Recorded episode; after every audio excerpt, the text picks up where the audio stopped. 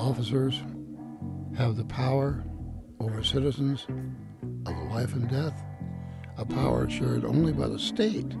Only the state can put you to death or a policeman with a gun. But then it was the police who said, What are you going to do next? I choked out more people than any other officer on the Portland Police Bureau. It was my go to move. I mean, at the end of the day, when when you when you have a problem you cannot solve it by yourself, you're gonna call us, and we'll be there for service, and we'll do our best to to help you solve that problem.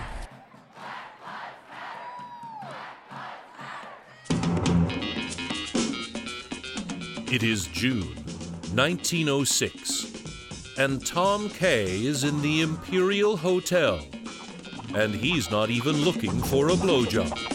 This is some kick ass Oregon history. The police have to be society's mommy because society is so frickin' stupid. that a group of Cayuse men and leaders got together and made the decision that it was time for to dispatch Dr. Whitman. When it all fails, call the cops. Simply going in and arresting people and then leaving is not good enough. Somebody has to step in, and it has to be the police. Um, I'm not sure that it was as much racially motivated as that we just had dead possums and we hated the burger barn.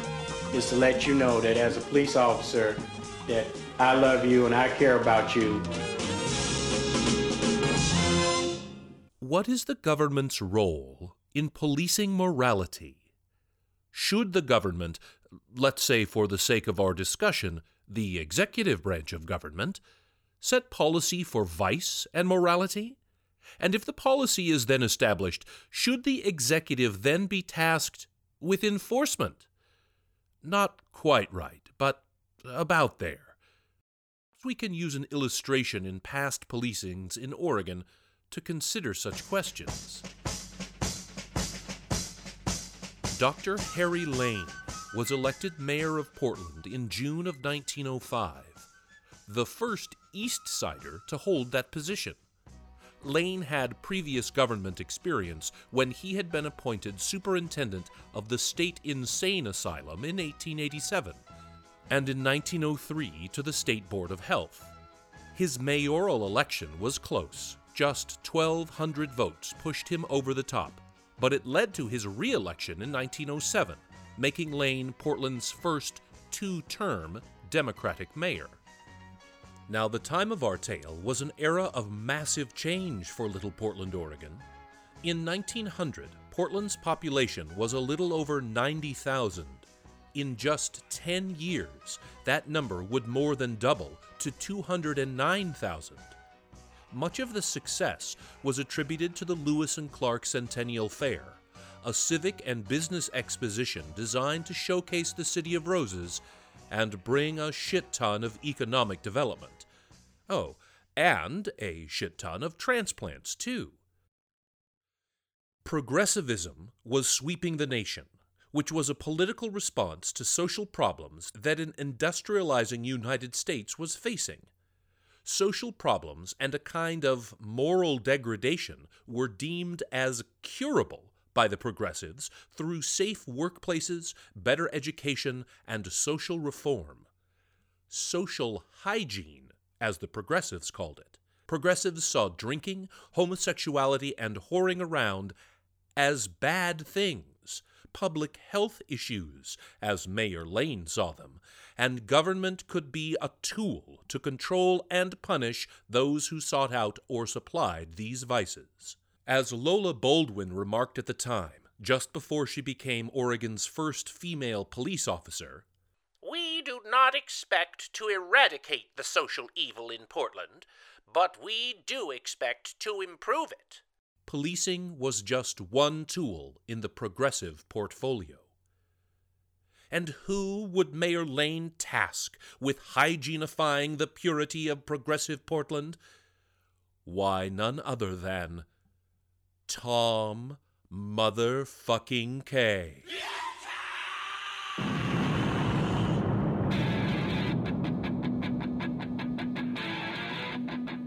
You might remember Portland Police Detective Tom Kay from our Chinatown series, way back from July of 2011.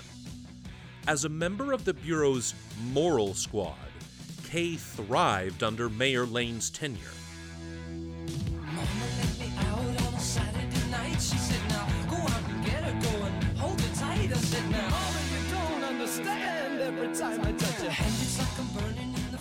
And the press adored him. They dubbed him The indefatigable Tom Kay, terror of all wrongdoers, or the terror of the morally lax. Kay's specialty was the purification of public morals. And Tom Kay was not fucking around.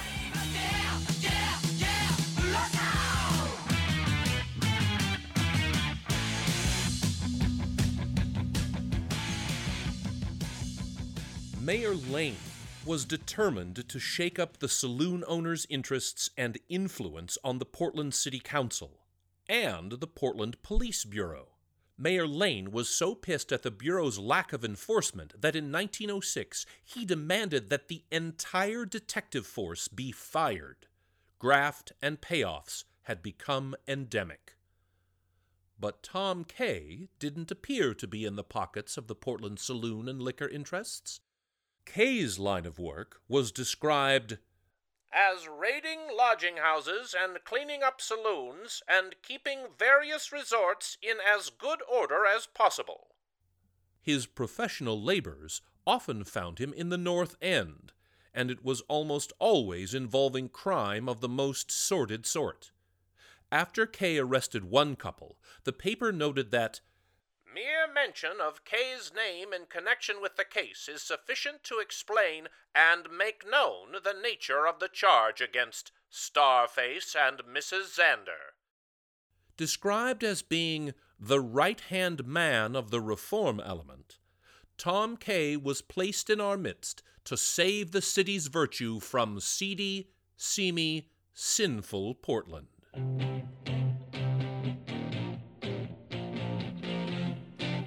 Tear-assing around Portland, arresting naughty people, busting up a St. Patrick's Day poker game on 7th and Oak, making sure the lights didn't stay off too long at Merrill's dance hall during the dances there, bursting into guest rooms at the fancy-ass Imperial Hotel looking for illegal card games.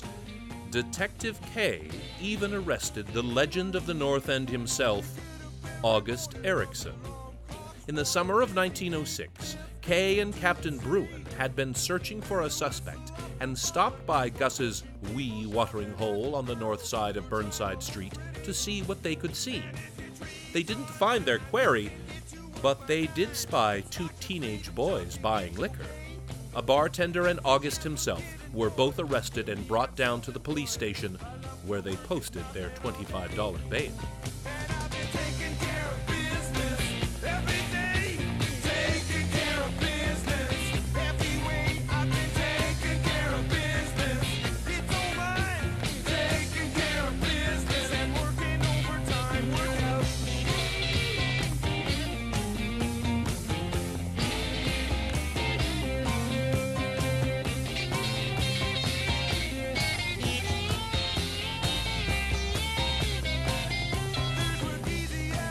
Himself said, At the present time, I'm engaged in some special work trying to clean up the city of Portland, if I can.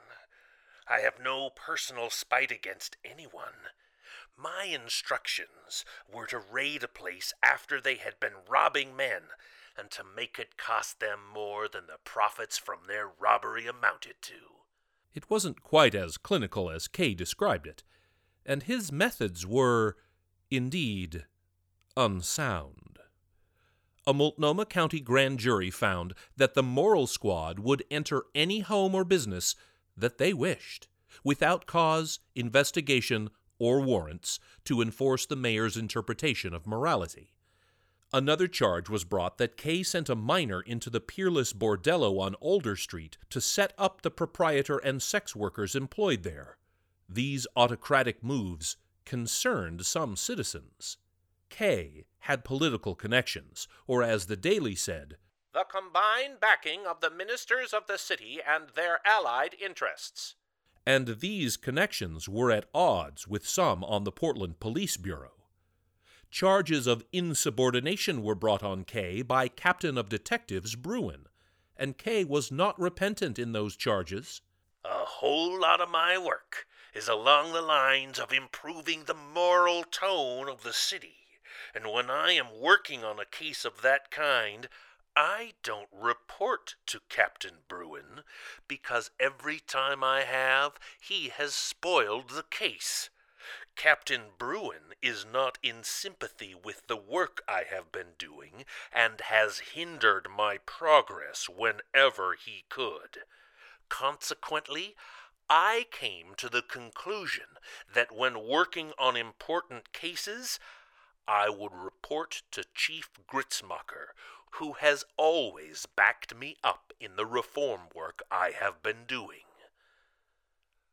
Others charged that Kay wasn't reporting to Gritzmacher either, and was just straight up going rogue.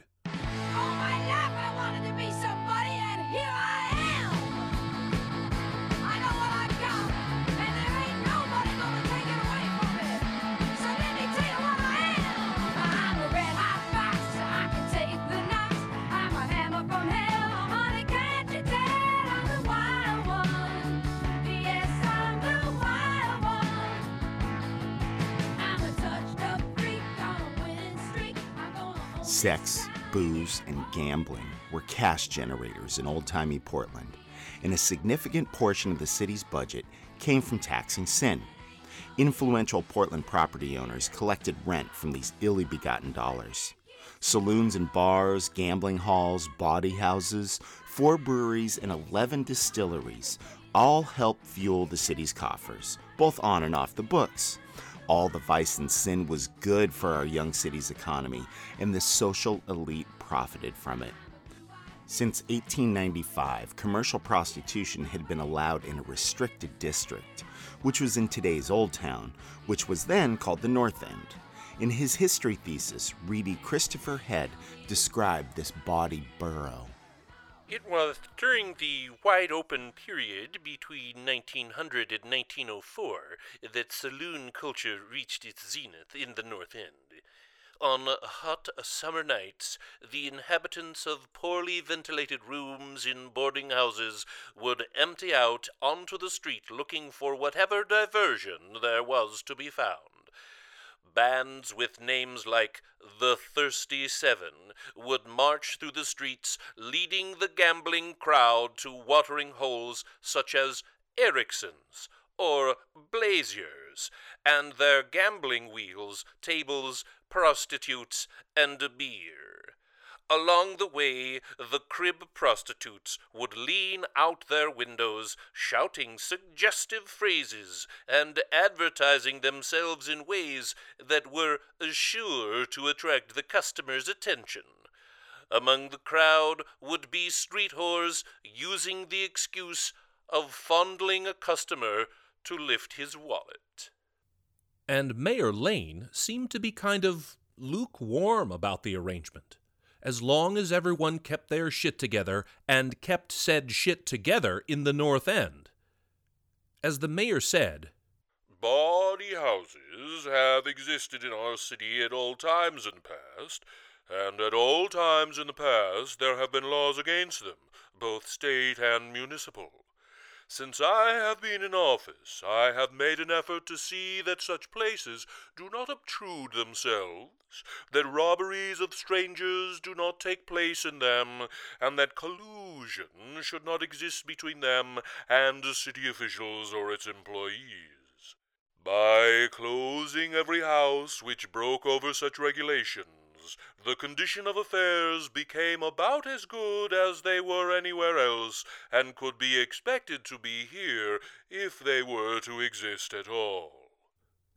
Councilman and future Portland Mayor George Baker wanted official city licensing of brothels and red light ladies to control and tax the sin in the North End. But not all of Lane's progressive constituents were down with the designated district. Some citizens appealed to Mayor Lane to close the wide open section of Portland. Lane needed to take some action, and a special police force called the Angel Brigade was designed to shutter the pompous palaces of sin of Portland's North End. The brigade was charged with evicting the unfortunate women who have been offered in explanation of the sin of the modern Gomorrah. Owners of the property, possessors of their wages, and male accomplices in their crimes are to be spectators of the sacrificial proceedings.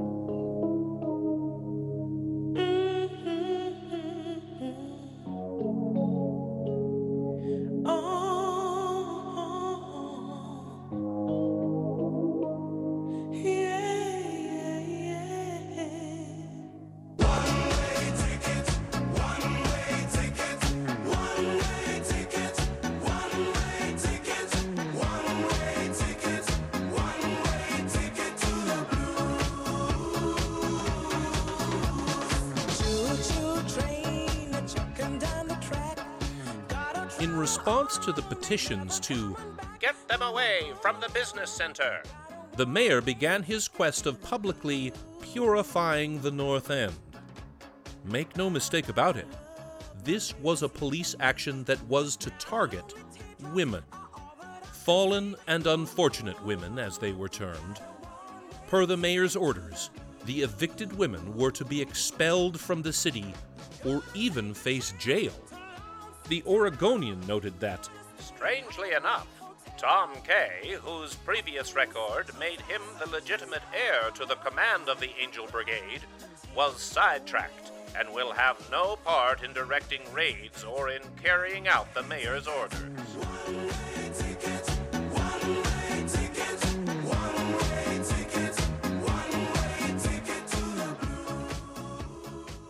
Some felt that by Kay's omission, it was obvious that Mayor Lane hadn't really intended to rid Vice from Portland, but to rather give a good show of it. The implication being that Kay would have actually cleaned this shit up. As one proprietress said, I don't know what we will do. I have no place to go, and I'm sure no proprietor would want me in his hotel. What the others will do, I don't know. Many of them have no money and couldn't leave town if they wanted to. Some of the evicted women went to smaller towns across Washington and Oregon to help expedite the process. Transportation expenses to any city in the United States were to be paid to the women, the unfortunates, as they were called. But many relocated to uptown Portland, into rooming houses and apartment houses of dubious character and even into a few respectable hotels. The sin and the vice and the sex work didn't go away, it just spread out across the city for all of progressive Portland to see. Instead of being contained in the North End, prostitutes began to walk the streets of the city, and every home could now be next door to a, quote, pompous palace of sin, but smaller, more like a chateau of shenanigans, or a cabin of carnality, or an old fashioned love shack. Pimps began to appear on the scene. Mayor Lane called his policing a success. The rest of Portland was not so sure. A few months later, in March of 1909, Tom Kay resigned from the Portland Police Bureau to reside in his abundant prune orchard outside of the Couve, dude. It didn't seem like his morality raids would be sorely missed, however. One reporter noted that Kay had been criticized for the manner in which he executed his moral crusade for the administration. The Oregonian broadcast something like an epitaph when they wrote, Night Raider Tom Kay will retire to a prune ranch near Vancouver. When he visits Night Raider Tom Kay will retire to a prune ranch near Vancouver. When he visits Portland, he should be careful to go home at night. Crime historian J.D. Chandler. Three years later, Kay was back on the Portland police force. Starting over as a sergeant, Kay didn't last long on his second go round with the PPB.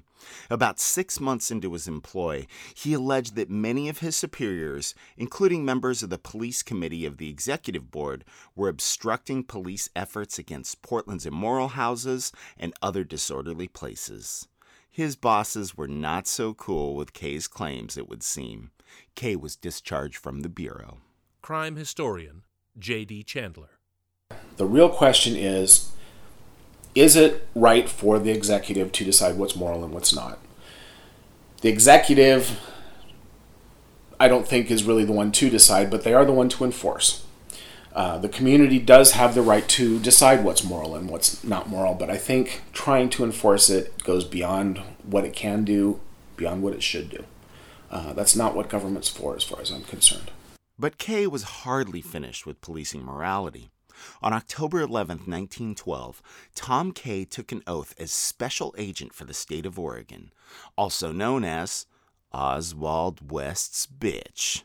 Tune in next time, dear ass kicker, and we'll discuss how well that went.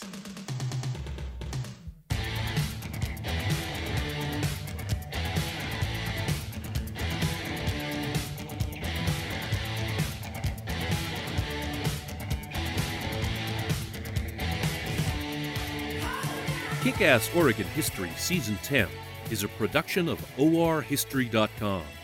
It is written, recorded, edited, and produced by Doug Kenck-Crispin and Andy Lindberg. Citations are available by request. We hope that you agree that today's episode contains some kick ass Oregon history. If you like what you hear, you should give us money to make more. Visit orhistory.com to learn how you can give us money once or over and over again. Follow us on the internet, Twitter at Oregon underscore history. Look for us on Facebook and Instagram too, at Kickass Oregon History. As always, visit us on the web at orhistory.com or send an email directly to historian Doug Kenck-Crispin, OregonHistorian at gmail.com. Just don't get too close to Mr. Kenck-Crispin. Among the crowd would be street whores using the excuse of fondling a customer to lift his wallet. You stay historic, Oregon, and kick ass.